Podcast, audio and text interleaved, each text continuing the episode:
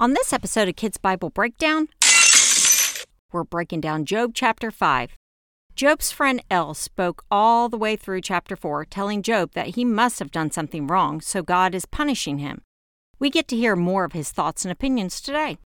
The chapter starts with El telling Job that bad attitudes and actions lead to bad things, such as bad things happening at home, children not being safe, and wealth and belongings being taken.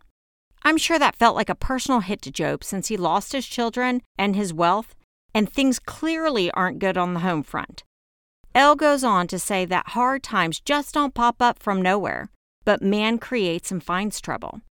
El then acts as though God is a judge who has found Job guilty, and that is why he is experiencing all of these issues.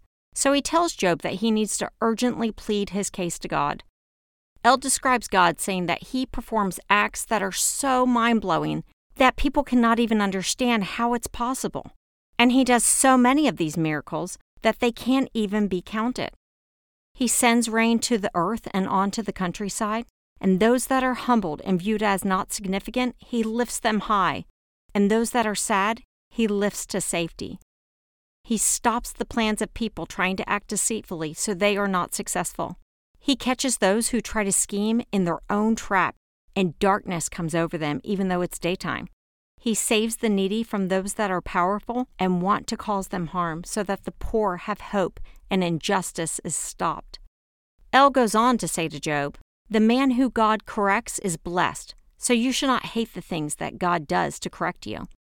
God may wound, but he also closes wounds. His hands injure, but they also heal. He can rescue you from bad situations so you will not be harmed. When there is a famine and there is no food, He can save you from death and He can save you from the sword of another in battle. And if you're right with God, you will be protected from what others say and won't need to fear God when destruction comes. But instead, you will laugh at famine and destruction and not need to worry about things on earth that can harm you, because the land and the wild animals will not give you trouble and you will be at peace. You will know that your house is safe and secure. When you look at your belongings, you will find everything is there and nothing is missing. You will know that your children will continue to grow and have more children until you have so many descendants that they are like the grass of the earth. You will die in peace, having had a full life. El finishes it by saying, We have examined this and it is true. So hear it and apply it to yourself. Either El has a mouse in his pocket, or he is saying that he has been talking to the other friends that are there, and they all agree that Job did something bad and God is upset, so Job is being punished. And Job needs to recognize what he did wrong, stop doing wrong, and ask God for mercy and to stop punishing him.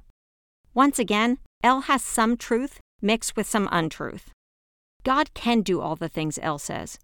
He can cause the wicked to suffer from their own schemes, and he can protect his children. But just because he can doesn't mean he always will.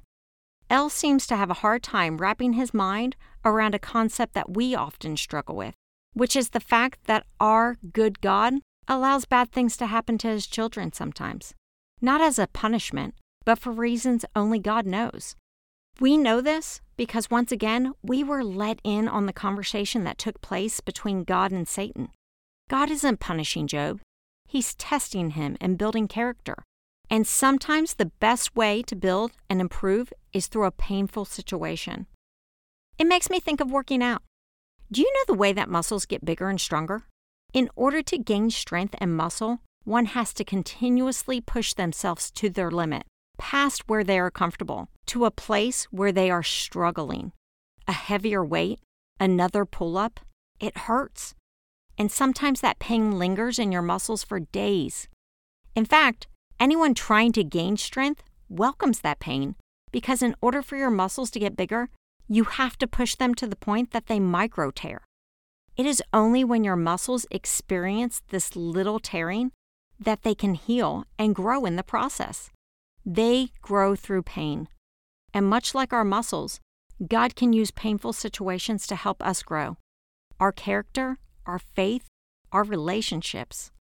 So, although no one likes to be in pain, when we are going through those tough times, we can hold on to the fact that God can use it to help us grow and He can use it to His glory. He's an amazing God.